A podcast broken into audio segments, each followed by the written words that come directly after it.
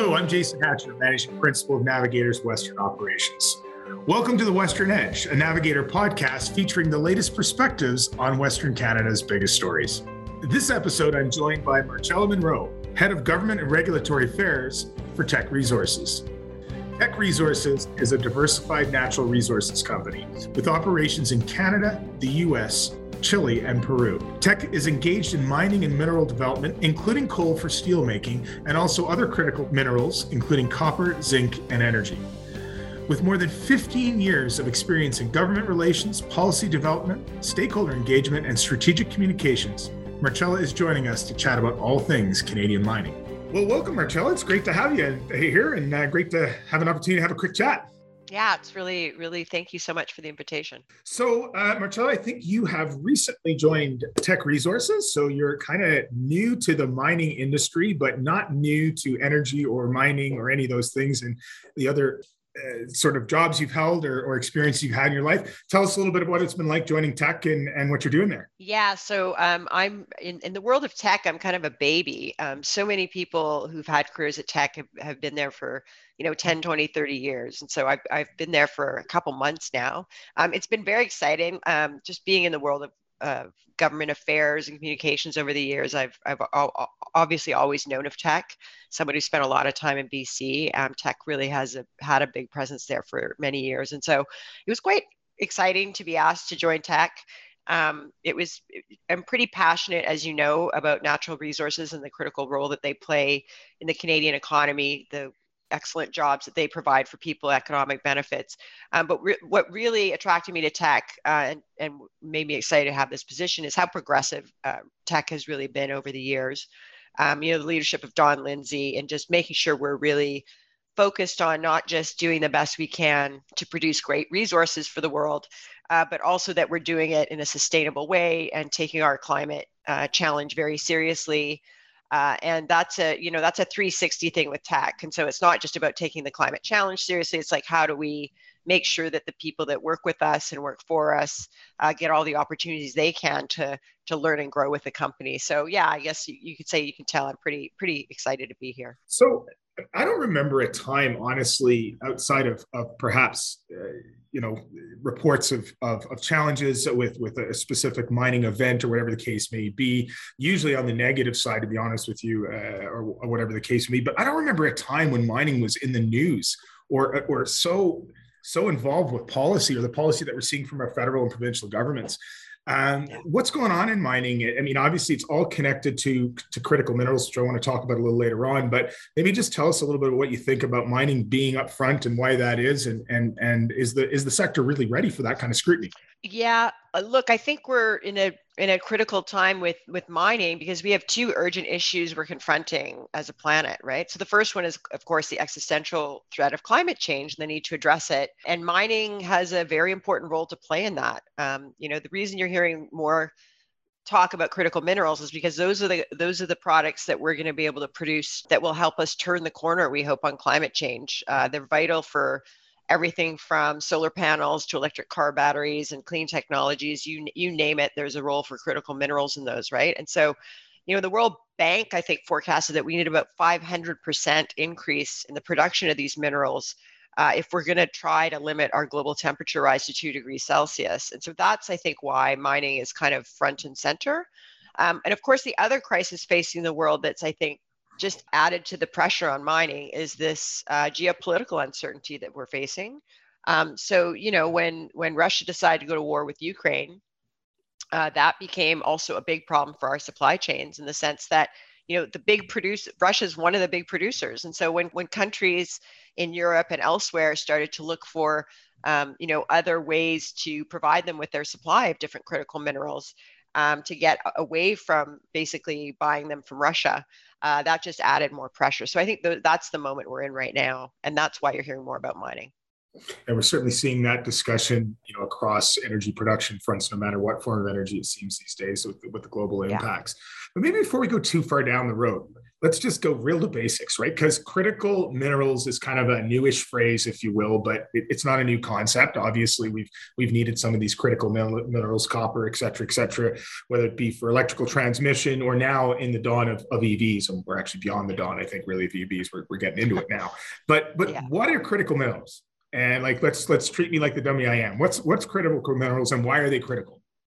Uh, well, different governments, uh, of course, would describe different different ways that what they view as critical minerals. But there's, I think, some consensus and some basic ones. So let's just, I mean, let's talk from Teck's perspective, right? Because we produce several of them. So we've got operations in Canada, the U.S., Chile, Peru, um, and several of the things that we produce that we're experts at producing would be on that list. So copper and zinc being two key ones.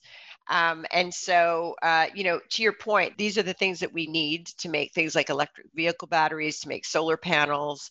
Um, and that's why these have been identified as critical minerals because they they're they're not easy to mine first of all um, and they're critical in the sense that they exist in specific pockets around the world and so it really is going to take innovation and investment to make sure that we're getting enough of these resources to market uh, to produce the to produce the technologies we're going to need in the carbon transition. Well, and you mentioned that. I mean, my understanding of some of the critical minerals is is the low hanging fruit has been found, if you will. So so now it's like you say, it's getting Correct. a little more challenging to get some of those critical minerals. Yet the demand is is through the roof, particularly on on the copper side.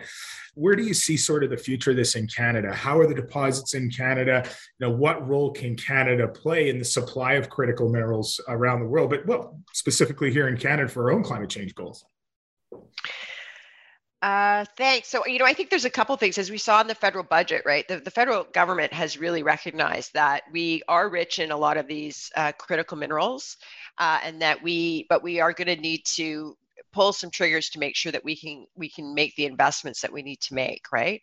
Uh, otherwise we're going to lose these opportunities for canada to compete in jurisdictions and some of them some of them most of them probably won't um, be very good at it and will will certainly not be as competitive with us on the on the carbon on the carbon side right? And so um, but to your point a lot of the critical minerals we know we have in canada exist in places that are um, hard to get to right? So we mm-hmm. know there's probably some pretty rich resources in places like Northwest Territories um, or you know northern parts of the of different provinces, um, and that more importantly, so they're hard to get to. They're probably going to take some technological uh, engineering brilliance, as we have in abundance in Canada, to get them out of the ground in a sustainable way.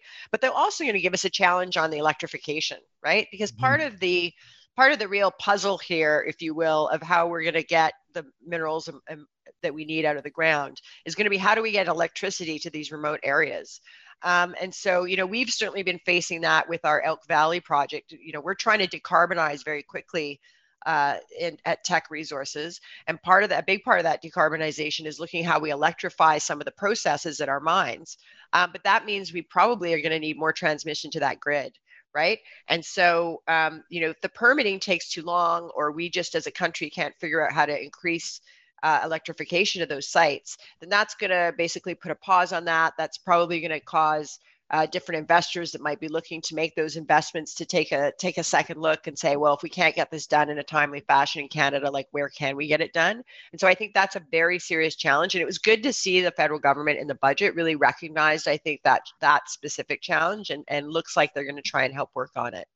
That's you've led me to exactly where I want to go next, but I can't help it you know, I see the irony in the fact that you know everywhere we hear more electricity, we need more electricity. The same thing I'm hearing now in in mining, and of course we need that copper to do that. So it's it's a really interesting sort of uh, a relationship, if you will. So, how important? You mentioned the, the federal budget and and the investment. I think they they put in up to 3.8 billion dollars into a uh, Canada's critical mineral strategy, as they're calling it. How important yeah. is this in terms of investment? Is is this a start? Do you see it? I mean, you're talking about going to different places, remote places. I hear, yeah, difficult to get there. That usually means it requires a lot of money and a lot of investment. So, how important is this strategy? Well, we think the strategy is incredibly important. Um, look, the Mining Association of Canada, certainly Teck, uh, was was certainly um, arguing for much of this, what we've seen in the federal budget strategy uh, for the last couple of years, in fact. Uh, again, I think we just happen to be at the right moment, uh, both with geopolitical things going on as well as in in, the, in our climate change where the federal government looked at the package if you will and said yes this is something canada needs to really grab onto. Um, and uh, you know we're seeing also our friends in the united states trying to aggressively grab onto some of these opportunities as well. So this is certainly the moment to be doing it. You know our big concern um, with the federal budget you know we think that they included a lot of the a lot of the levers if you will that they need to pull um, but two big concerns for us. One, if you if you notice, Jason, like a lot of that, a lot of what they outline in the budget doesn't come into effect right away, right? Yeah. So they're they're looking now at timelines that are saying we're going to start in 2023, 2024.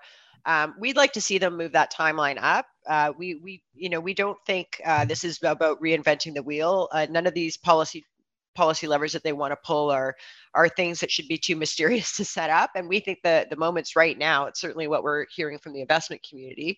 Um, and then the other thing is just this regulatory challenge, right? And so, for example, again with our steelmaking coal in in Elk Valley, which we believe is a critical mineral, and I can talk a bit about why if you if you'd like. But but that's with that steelmaking coal mine, again, the electrification challenge, like if we want to ma- meet our targets as well as help the federal and provincial governments meet their targets for net zero, um, we really need to be able to do things like turn our haulage trucks into EV or, or hydrogen uh, in the next, you know, four to five years, and we need to start, you know, electrifying our coal dryers. Well, if we want all that to happen, we've been told by BC Hydro, for example, that that permitting is going to take them eight to ten years. So Exactly. you know this is this is really the that's a really good example to me of the of the the crunch time that we're facing for the regulatory system um, and that's something i think both the federal and provincial governments are going to have to help with I mean, look, there's a lot of timelines. So you set off the get go, you know, look, climate change is the great challenge of our time. It's it's a threat. It's a real thing. We know that. You know, we've got 2050 is kind of that big date that's out there for the whole globe to lower emissions and and arrest the arrest the, the continuation of climate change. But you've also hit on a couple of really key things. The federal government has put out some pretty aggressive uh, timelines in its environmental plan. You and I were at Globe together and, and were there when that was announced. That's 2030 but you've mentioned the amount of investment that's required. You see the mine, as you say, that mining strategy. Those investments are coming a little later. They're not right away, as you point out and that, that whole regulatory piece if we're going to build mines or if we're going to build ccus uh, facilities where the case we they take time to, to put the bricks and mortar if you will up and around that. And we've got the regulatory process the consultation process on and on it goes. Important pieces of any major project of course. What roles can the federal and the provincial governments play in like speeding this up? Because on one hand we've got our leaders saying we got to move we got to move but we've got these processes that don't seem to be really matching the urgency yeah, I mean that's the uh, I was going to say million dollar question. It's probably like a billions of dollars of questions. That's right. um, look, I think I think one big one big thing. There's a number of things they, they can and should be doing, but but one of the big pieces of the puzzle, in my view, really is about our relationship with the Indigenous peoples. Because to my view, you know, uh, we we fully embrace reconciliation at Teck Uh, we've long been working on you know interesting uh, different kinds of partnerships and agreements uh, with sure. our First Nations partners. Uh, many of the big, as you know, natural resource uh, companies have and do. Uh, but they have, you know, a government to government right now uh, to um, have, uh, you know, negotiated uh, agreements. We need their we need their consent, and so that is a crown challenge, right? Um, it's no longer. It used to be that that companies that were doing the right thing could negotiate those things on our own but rightfully so that's no longer the case it's clearly in the in the crown's responsibility to make sure that uh, indigenous populations are well served by the regulation and are um, you know able to have realistic discussions. So what does that mean? Um, well we're just finding out right? And, and the governments i think are moving uh, at different levels to try and figure those those questions out. So i think a couple things like one i think there's got to be a lot more federal provincial coordination on how mm-hmm. we're going to address this issue of consent because I, I think it's very difficult for just the province or just the federal government in any jurisdiction really um, to understand what that looks like on a project by project basis. So I really think it's some coordination. We also really believe that resources uh, need to be pro- more resources need to be provided to Indigenous populations to be able to enable them to participate in, in these challenging regulatory processes so that they can so that they can you know make good decisions and that they can be a real part of that decision making process. And so we really does that mean they're like owners? marcella sorry to, to well, interrupt you but does that mean they're owners? Is that an equity position? Because we've seen that a little bit proposed on oil and gas side uh, vis-a-vis yeah. uh, some projects there well, it could be. Look, I think it's it's case by case, but I think the point is that a lot of these indigenous groups don't have the resources in in their organizations that they need to be participating in the processes. And then from there you can figure out you know what does getting to consent look like? Is it more equity stake? Is it more like actual financial partnerships? You know is it is it can we move beyond the idea that it's just a benefit package? Because i think that's where the conversation's going. And so i think the crown again both provincially and federally can play a pretty important role in helping to make that discussion happen um, and maybe in that in that process, the Crown can also look at some actual historical things they need to take care of. You know, fun fact actually, when the U.S. put zinc on their critical minerals list, Teck became the largest critical mineral producer for the United States, um, and that's because we co-operate the Red Dog mine in Alaska, which produces mm. zinc. And by the way, that's a partnership with NANA, which is the Regional Alaska Native Co- Corporation. And we've had that partnership in an ongoing way for many years, right? So there's a perfect example of, you know, we kind of jumped into that quite happily and it's it's been very successful for us so i think there's what i'm trying to say is i think there's models that we can look mm-hmm. at i don't think we should be reinventing the wheel all the time but i do think the crown needs to probably move a little bit a little bit faster. I think there's a bit of, um, to me anyway, there's a bit of paralysis right now as they try to work through uh, how they move forward. Well, you, you, know, you mentioned sort of Teck's approach, and Teck seems to have been very successful at bringing people to the table. And really, this is what it comes down to. And listeners to this podcast know that I've been talking about this for for for a little while that if we really believe in climate change if we really accept that it's a it's a threat to, to who we are and, and our existence if you will then we need to get everybody at the table. Let's let's get yeah. oil and gas david suzuki Teck everybody all at the same table and of course the the policymakers themselves. We've seen some cooperation now at the federal level between the ndp and and the and the federal liberals we're going into to our, our, next big provincial election cycle, really kicking off with Ontario uh, in the coming days and weeks here. Um, how kind of I, I, put you on the spot now because you've been over in, on the policy development side and, and, you're on the private sector side. How do we replicate some of the things that Teck has done, but more broadly, and by bringing people to the table? And and what how optimistic are you that we can get there on something that is as critical as critical minerals? Because without them, we're not getting there. Let's be honest. Wow, that's a big question. I mean, I think you know we uh, again we just we kind of try to um, we try to lead by example. I think is part of it, uh, but I do think, and I you know Don just finished his his term as the head of the Business Council of Canada, right. um, and so you know I think I think CEOs and leaders uh, like Don that are passionate in believing that you know we do need to have a lot more dialogue and a lot more coordination and we you know we, we do need these tables um, need to continue to step forward you know because not all leaders unfortunately have that cooperative view i think the ones that do are the ones that are going to help us uh, make a difference. You know, I'm I'm always encouraged when I see governments of any political stripe doing things to bring people together to tables to actually try to work out problems. So I'm not talking here. I mean, consultation, sure, and lots of governments do a lot of consultation and that's great and it's what they should do. But you know i was just hearing minister wilkinson last couple weeks has been talking about he wants to set up provincial energy tables. And at first glance you might say well that's is that something you know the federal government should be doing?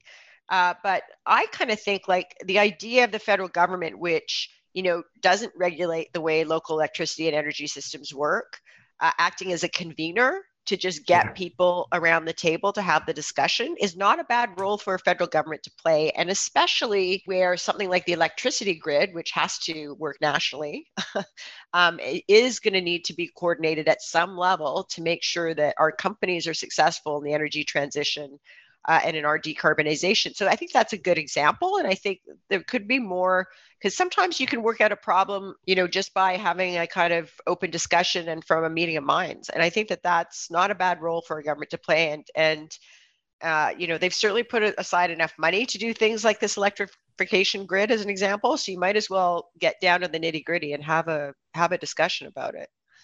Well, look, you know, the Mining Association of Canada has called, called this a, a once in a lifetime uh, opportunity or once in a generation opportunity. And, and I think you're right. And that's one thing, you know, we haven't really seen the federal government do. There's been too much us and them, uh, I, I, think. And yeah. there's an opportunity for the feds to, to really be that con- convener.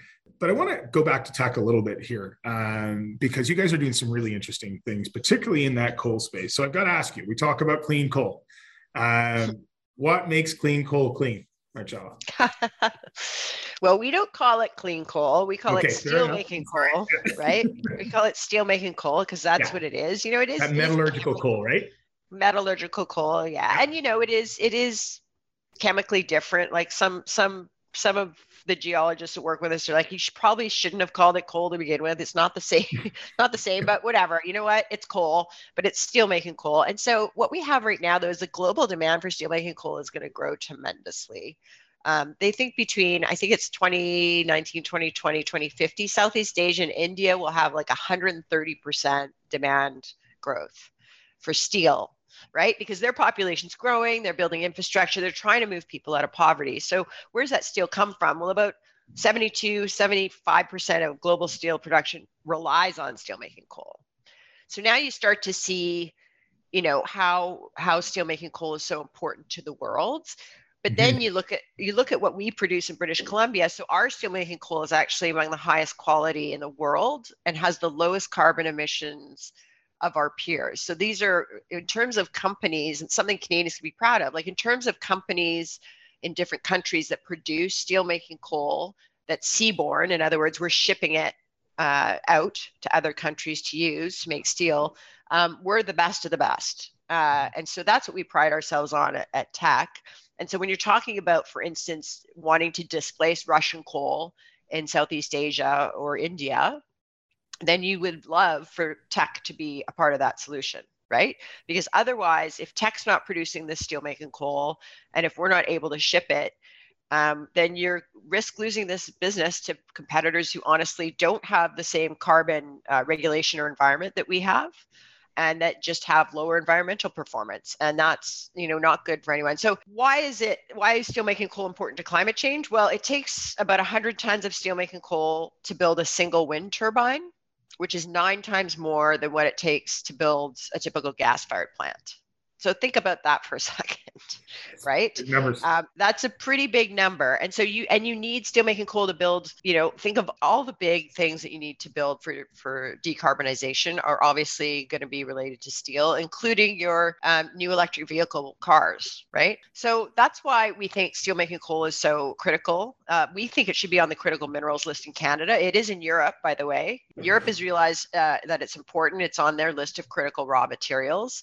Um, and because we produce a low carbon intensity, uh, we think we're leaders in the world, and that's something Canada should be proud of. And we also think there's a global strategic reason why you'd want to put the stamp of approval on our steelmaking coal. You know, we've already got the lowest scope one and two emissions. We're working on scope three. We're committed to net zero by 2050. So these are all the ways in which in which Teck is trying to be a global leader. And we're still trying to do better, right? Like we're going to invest in the next few years, as I said, like a, a billion dollars both in electrification of our big haul trucks and in our coal dryers on site. And that's going to save us, we think, about a megaton uh, a year uh, in terms of GHG emissions once it's all once it's all ready to go. It's incredible the amount of investment that's happening in energy you know on, on, all sides of the equation right now and mm-hmm. uh, in terms of trying to get that carbon footprint down maybe just a few minutes on you know are we doing a good enough job at telling that story to ourselves within canada because we're seeing this innovation happening in so many places that investment in innovation i've just mentioned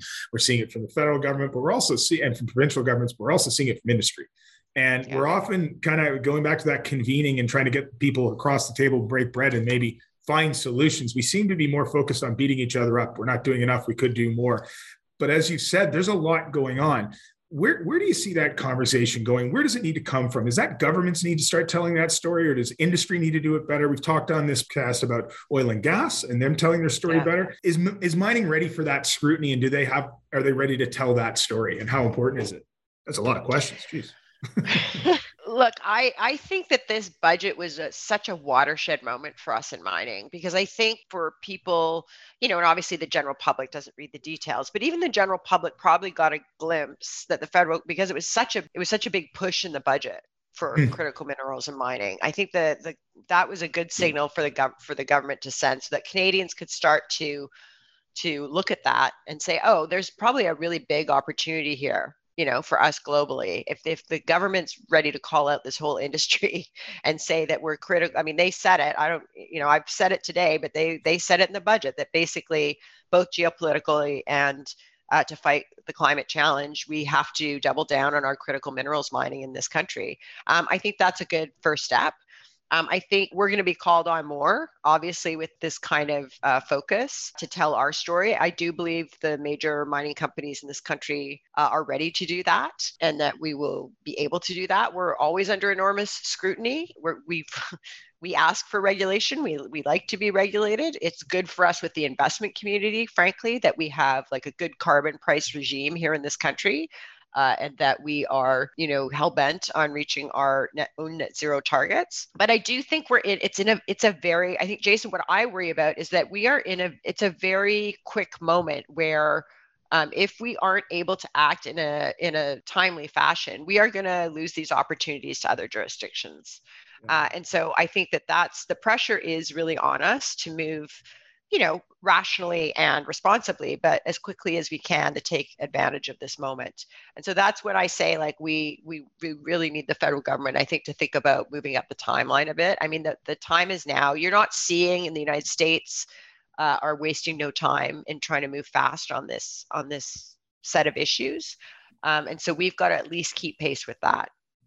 Yeah, it, I don't know if I answered your question there, but well, I answered one of them, maybe a couple. I asked a bunch, so just pick the one you like.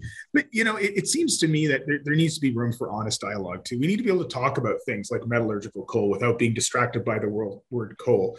You know, we, we need to recognize the interconnectivity of mining to to our climate change goals, to the development of yeah. EV, EVs and, and the electrification uh, of, of a number of industries.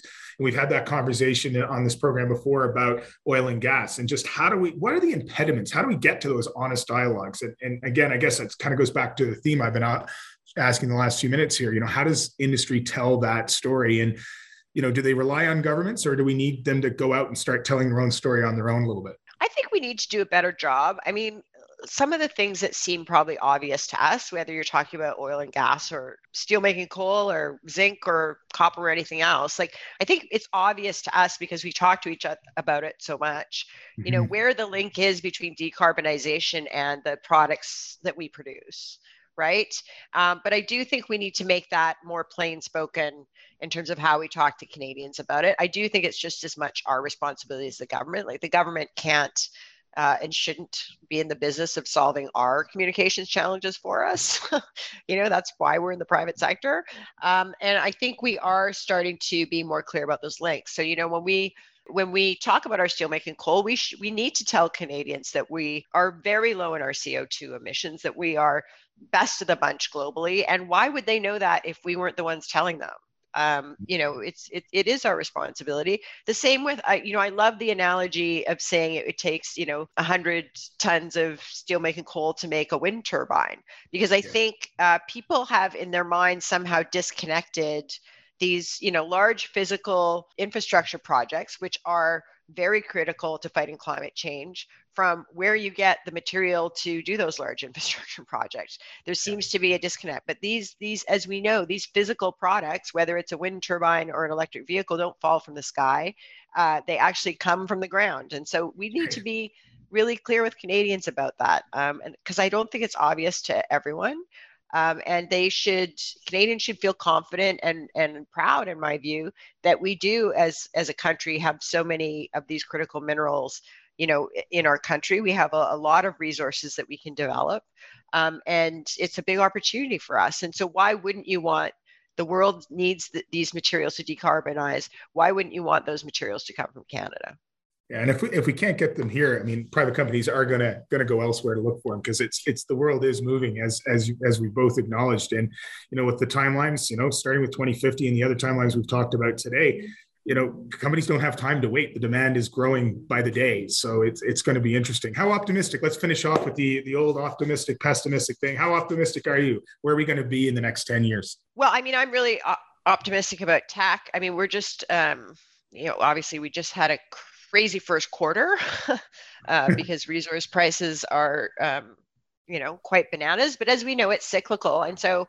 you know i'm very optimistic as long as companies like Teck Teck and our intention is certainly to double down on producing critical minerals you know expand our production of things like copper uh, and zinc and look for other places in the americas uh, where we where we mainly are mining uh, to do so and so you know we're um, we're certainly very positive about that we we really believe that our you know our value is to you know provide these essential resources the world's counting on to make mm-hmm. life better and to decarbonize uh, and do so in a way that's protecting the air, sea, and land that we work around, right? And so th- that's our number one commitment that we're very focused on. And, and so we feel pretty positive about that. It's always challenging um, working, trying to, you know, as someone who worked in government, getting government to work at the speed with which some of these challenges occur isn't always easy.